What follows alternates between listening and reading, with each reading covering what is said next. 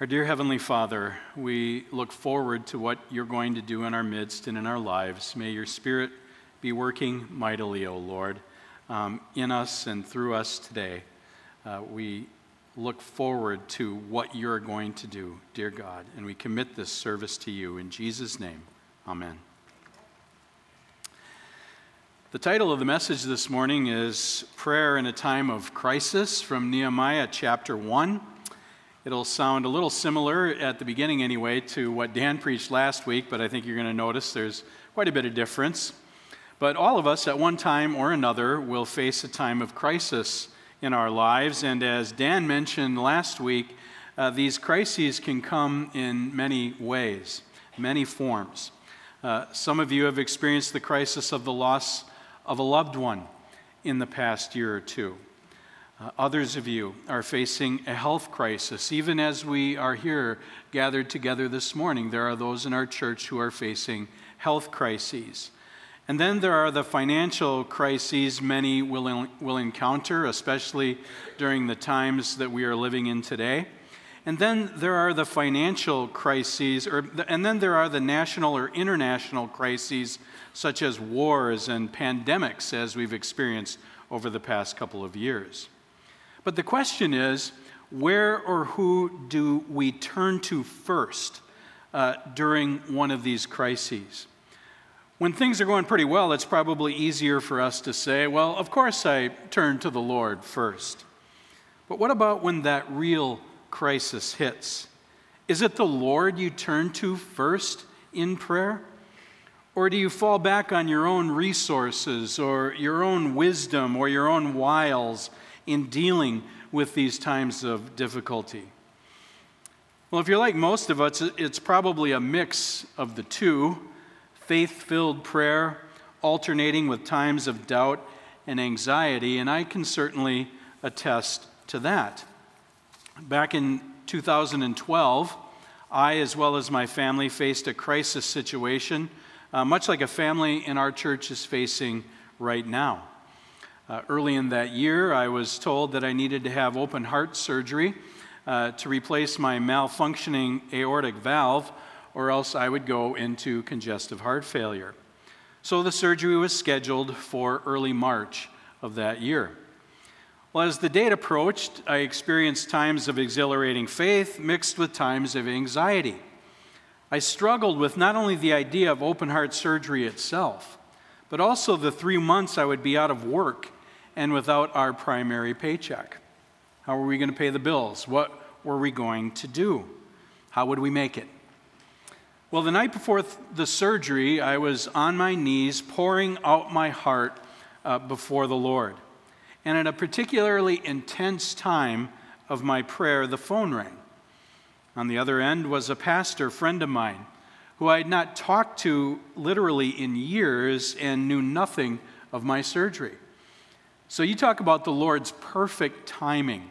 Just at that time where I was facing this crisis and I was in this real intense moment in my prayers, the phone rings. This pastor friend is on the line. He prayed for me, he encouraged me. He was actually there the next day as uh, I came out of surgery, as I woke up that afternoon, he was there. He was one of the first faces that I saw. Well, the surgery went well, and an artificial valve was inserted to replace the, defunct, the deformed one. In our next couple of months, I fervently sought the Lord, not only for healing, but also for his provision. And despite the inconsistency of my faith at times, the Lord miraculously supplied our need and my heart and my chest slowly healed. And so here I am today. My artificial valve still ticking. Sounds like I swallowed an alarm clock at times, uh, much like the crocodile in Peter Pan. Uh, if you get close enough to me, you can hear the valve ticking. Well, in our passage this morning, we find a man named Nehemiah who met a real crisis in faith and immediately turned to the Lord in humble fervent prayer. So open up your Bibles, if you would, please, to the book of Nehemiah, chapter 1. And as Jeff mentioned, we'll be using the EF, ESV today. Now, the, prom, the, the, the crisis which prompted Nehemiah to seek the Lord in prayer was not a health crisis, it was not a financial crisis, but it was a national crisis, a crisis for his beloved country, Israel. In this series on prayer, we've defined prayer as a personal encounter with God. And so we find Nehemiah here encountering God in prayer as he pours out his heart before him and then watches and participates in God's mighty answer to his prayer. But what brought on this time of crisis for the nation of Israel? Well, in order to answer that, we're going to have to take a short Old Testament history lesson. So here we go. First of all, because of Israel's chronic rebellion against God and against his law, and because of the petty rivalries that continuously existed between the tribes of Israel, they experienced a division known as the divided kingdom where the 10 tribes in northern Israel made up the northern kingdom, known as Israel. Uh, you see it on the map up on the screen. And then there were two tribes, Judah and Benjamin, who made up the southern kingdom, also known as Judah, which is where Jerusalem was located. Well, in 722 BC, uh, the Assyrians invaded northern Israel and destroyed the northern kingdom destroyed those 10 tribes, and that was God's judgment upon them uh, for their wickedness against him. And then, about 150 years later, in 586 BC, because of the rebellion of the southern kingdom, Judah, uh, also uh, God raised up the king of Babylon, Nebuchadnezzar, to invade Judah, where he destroyed the city of Jerusalem, where he destroyed the temple of God, and where he carried off to Babylon some of the brightest young men such as Daniel, in order to reindoctrinate them in the ways of the Babylonians. And this carrying off of many of the people of Israel was known as the Babylonian captivity, which was prophesied by Jeremiah to last 70 years. We read of Jeremiah's prophecy and God's promised restoration of the children of Israel in the book of Jeremiah, uh, chapter 29, and verses 10 through 14. Jeremiah chapter 9, beginning in verse 10. For thus says the Lord When 70 years are completed for Babylon, I will visit you, and I will fulfill to you my promise and bring you back to this place. For I know the plans that I have for you, declares the Lord plans for welfare and not for evil, to give you a future and a hope. Then you will call upon me and come and pray to me, and I will hear you. You will seek me and find me when you seek me with all your heart. I will be found by you, declares the Lord, and I will restore your fortunes and gather you from all the nations and all the places where I have driven you, declares the Lord, and I will bring you back to the place from which I sent you into exile. And so there you see that those well known verses that are so often quoted are actually a fulfillment, God's fulfillment to Israel, that he would restore them to their land after 70 years of exile. And so by the time of the writing of Nehemiah, the 70 years was coming to an end. And God began to move, not only in the hearts of his people, like Nehemiah, but also in the heart of a pagan king named Cyrus, who had actually issued a decree to allow the Jews to return to Jerusalem. And that's very important for us to understand because what that demonstrates for us is that God is sovereign over even the hearts of pagan world leaders, and He is able to move their hearts whichever way He wills.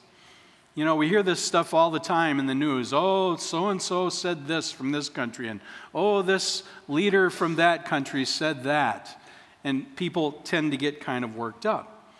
We need to remember God is sovereign over the hearts of every world leader, including today, and He is able to move their hearts whichever way He wills.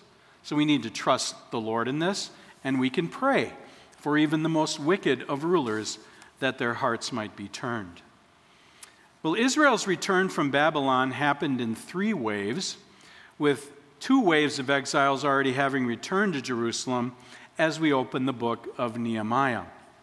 But as Nehemiah chapter 1 opens, the news concerning uh, Jerusalem was still not good. So we read here in Nehemiah chapter 1, verses 1 through 3, the words of Nehemiah, the son of Hachaliah. Now it happened in the month of Chislev, in the 20th year, as I was in Susa, the citadel, that Hanani, one of my brothers, came with certain men from Judah. And I asked them concerning the Jews who escaped, who had survived the exile, and concerning Jerusalem. And they said to me, The remnant there in the province who had survived the exile is in great trouble and shame. The wall of Jerusalem is broken down, and its gates are destroyed by fire. And so, even though progress had been made in rebuilding the temple, Jerusalem itself was still basically in shambles. But how does Nehemiah respond uh, to this bad news? Well, he responds the way all of us, as God's people, should respond in a time of crisis. We see his response beginning in verse 4. As soon as I heard these words, as soon as he heard them, I sat down and wept and mourned for days, and I continued fasting and praying before the God of heaven. And so, as we look at Nehemiah's example that he sets for us here in this first chapter, praying during a time of crisis, we will learn a lot about, first of all, his commitment, his absolute commitment to prayer, and then, secondly, his posture in prayer. Not his physical posture, but the posture of his heart and soul as he encountered Almighty God. So let's look first of all at Nehemiah's commitment to prayer. As we've seen, prayer was his immediate response to this national crisis. He didn't organize a petition drive, he didn't organize some sort of political march. He didn't even start a GoFundMe page for the city of Jerusalem. Rather, he demonstrates his commitment to prayer by immediately taking his deep concern to the Lord God of heaven. As we will see throughout this first chapter, Nehemiah demonstrated his faith by trusting in the faithfulness and the character of Almighty God. Even in chapter 2 and verse 4, where he appears before the king and the king asks him, Well, what are you requesting? It says that Nehemiah, right there, prayed to the God of heaven. Before he even made his request, he immediately went before the Lord in prayer. And so we learn from Nehemiah's example here to run as a first resort to our loving Heavenly Father in prayer at all times and certainly during times of crisis. As David writes in Psalm 46 and verse 1 God is our refuge and strength, a very present help in trouble. Many of you have experienced that, haven't you? God is a very present help in the time of trouble. And he certainly was for Nehemiah, who immediately rushes into his presence. Well, not only do we learn about Nehemiah's commitment to prayer in this passage, we also learn, as we mentioned, the appropriate posture for prayer. Again, not physical posture, but the posture of our heart and soul as we come before God. We read again in verse 4 as soon as I heard these words, I sat down and wept and mourned for days, and I continued fasting and praying before the God of heaven. Now, obviously, there are times in our lives when all we can do in an emergency situation is just cry out to God for help. I was driving on a country road one night many years ago, and, and it was icy. The roads were icy, and all of a sudden, my car started to spin around really fast. And obviously I wasn't sitting there going, well, how can I formulate a really good structured prayer right now? I'm going, help me, Lord, help me, Lord, help me, Lord, as I'm, as I'm spinning around on that road. but typically, been there, right? But typically, our approach to God in prayer must not be like the employee who barges into his boss's office with no prior warning or even a knock. Rather, our posture before God as we come to Him in prayer should be marked, first of all, by humility, as Nehemiah's was. As much as we delight in the knowledge that as Christians, God is our loving Heavenly Father, He is also, as it says later in Nehemiah chapter 9 and verse 32, He is the great, the mighty, and the awesome God.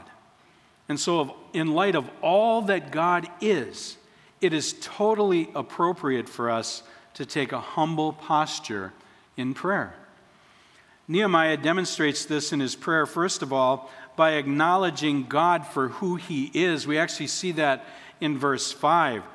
He says, shortly after he begins his prayer, he said, O Lord God of heaven, the great and awesome God who keeps covenant and steadfast love with those who love him and keep his commandments.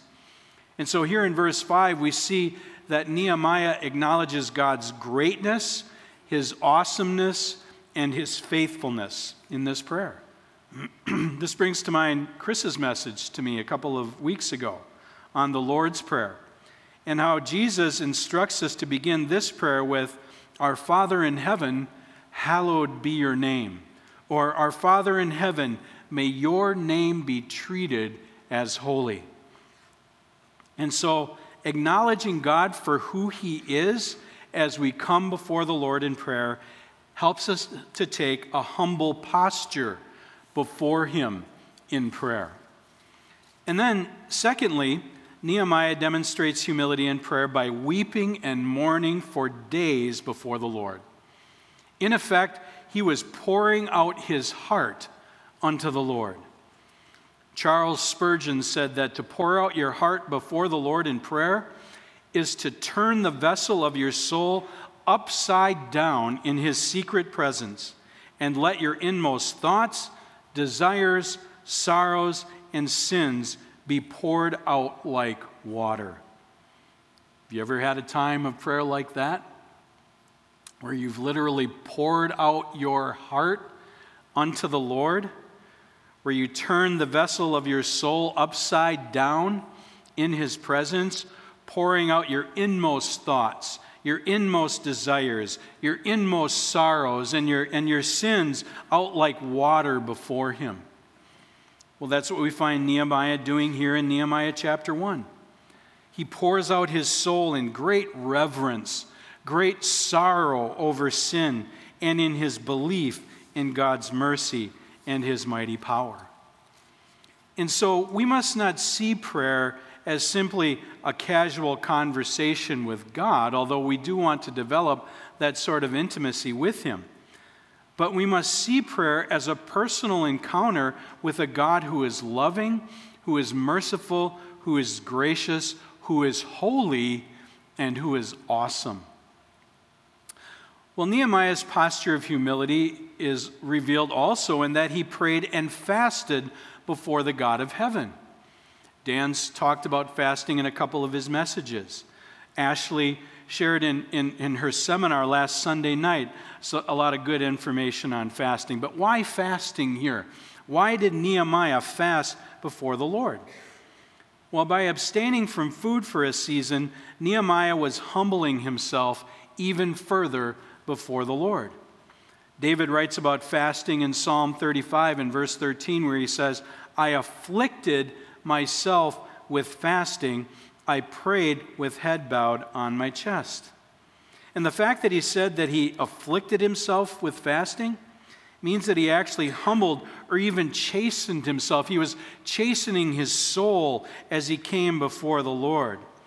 And so, in fasting, in one sense anyway, we really are chastening our souls as we fervently seek God for something like the salvation of a lost loved one, or a greater love for God, or a greater love and desire for holiness, or a greater love for a lost world. These are things that we should fervently be praying about and even fasting and praying about before the Lord. And then sometimes people chasten their souls in fasting before the Lord to seek an answer to prayer during a time of crisis, as we find here with Nehemiah. And when God's people pray and fast, God often moves in mighty ways, and the world takes notice.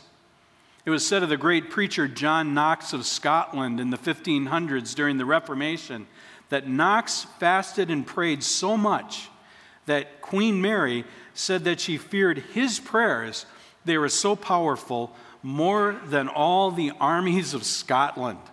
So she feared the prayers of John Knox more than she feared all the armies of Scotland because she was Roman Catholic. She opposed the Protestant Reformation.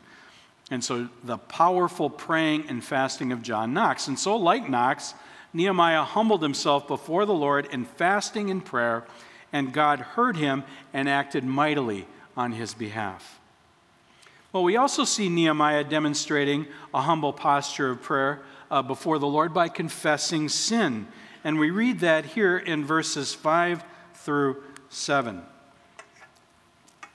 So let me see here. It says, And I said, O Lord God of heaven, the great and awesome God who keeps covenant and steadfast love with those who love him and keep his commandments, let your ear be attentive and your eyes open to hear the prayer of your servant that I now pray before you day and night for the people of Israel, your servants, confessing the sins of the people of Israel, which we have sinned against you. Even I and my father's house have sinned. We have acted very corruptly against you and have not kept the commandments, the statutes, and the rules that you commanded your servant Moses. so Nehemiah humbles himself before the Lord in prayer by confessing his own sins, the sins of his family, and even the sins of the nation of Israel. And eventually, if we were able to move our way through Nehemiah to chapter 9, it's a great book to study if you've never studied it before. If, we, if you would look in chapter 9, you would see that the whole assembly of the people of Israel are confessing their sins before the Lord as God was working to restore and even to revive uh, the nation. So, if we're going to see revival in America, and in virtually every prayer meeting that I'm in in this church, somebody's praying for revival. And we need revival. We need revival in America. But there must first be, as we see in Nehemiah, repentance and confession of our sin before the Lord. Certainly, America needs to repent. We have committed great and grievous sins before the Lord. America needs to be, repent, but we need to also have repentance in the church. We need to examine our own hearts and our, and our souls and, and see where is it that I'm falling short of God's commands? Where is it that I'm maybe walking in dis- disobedience? And the reason for this is, is that in times of revival throughout church history, they are always preceded by fervent prayer and repentance on the part of the people of God. And so that's the pathway, if you will, towards revival. So Nehemiah sets a great example for us here in that. Well, not only did Nehemiah demonstrate a posture of humility in prayer, he also demonstrated a posture of persistence in prayer, despite the many obstacles that he faced. As he comes before the Lord in chapter 1, it says in verse 6 that he prayed day and night, really exemplifying what it means to pray without ceasing. And if we had the time again to make our way through the book of Nehemiah, we would find him facing several obstacles along the way as he sought to lead these exiles back to and to rebuild the walls and the gates of Jerusalem. These obstacles included the regional governors under the king of Persia who continued to seek to oppose Nehemiah and discourage Nehemiah in his, in his work to restore the walls and the gates of Jerusalem. But at each stage, Nehemiah responds in faith filled prayer until the return from exile and until the restoration of the walls of Jerusalem were complete. And what this teaches us is that even when God answers prayer in our lives. Say you've had a great answer to prayer. You're so thankful. God has opened a door. You're ready to move forward. Even when that happens, there still may be obstacles moving forward. In fact, there probably will be. Satan's not going to leave us alone especially when he sees God working mightily in our lives. We are going to continue at times to face discouragements, disappointments, and roadblocks as we seek to live out God's will in our lives. But as we see with Nehemiah, if we continue to walk by faith, if we continue to persevere in prayer, if we continue to turn to the Lord at every point, we will ultimately walk in victory. And God will accomplish His purposes in our lives no matter how difficult the road might be at times. And it does get difficult at times, doesn't it? Well, as Nehemiah came before the Lord in this time of crisis in humble, persistent prayer, he then makes his request of the Lord in verses 8 through 11. We read here Remember the word that you commanded your servant Moses, saying, If you are unfaithful, I will scatter you among the peoples. And God had done that. But if you return to me and keep my commandments and do them, though your outcasts are in the uttermost parts of heaven, from there I will gather them and bring them back to the place that I have chosen to make my name dwell there. They are your servants and your people, whom you have redeemed by your great power and by your strong hand. O Lord, let your ear be attentive to the prayer of your servant and to the prayer of your servants who delight to fear your name. And give success to your servant today. And grant him mercy in the sight of this man. And so, in his request here in verses 8 through 11, Nehemiah appeals to the faithfulness of God to his promises. God had given them specific promises, and Nehemiah appeals to those promises. He actually reminds God, not that God needs reminding, but he reminds God of the promises that he'd already made concerning the restoration of the children of Israel if they came back to him. And God indeed shows here, as he always does, that he hears and answers prayer. He does grant mercy to Nehemiah in the sight of the king. As in chapter 2, we find the king granting Nehemiah his request to go and to rebuild the city of Jerusalem, taking exiles back with him. And then God did grant Nehemiah success. And again, that the exiles were restored to Jerusalem. The walls and the gates of the city were rebuilt. And the people rejoiced again in the hearing of God's word and in the restoration of temple worship. So, again, if we were able to go through Nehemiah, we would see wonderful answered prayer answering the prayers of Nehemiah here in Nehemiah chapter 1. So God is absolutely faithful in fulfilling his promises, and he is faithful in answering the humble, persistent prayers of his people, as he did with my family during our time of crisis. During my sometimes up and down nature of my faith, I learned during that process, as I have many times, that God is long suffering, He's merciful and He's gracious with us as we, as we work through those difficult times in our lives.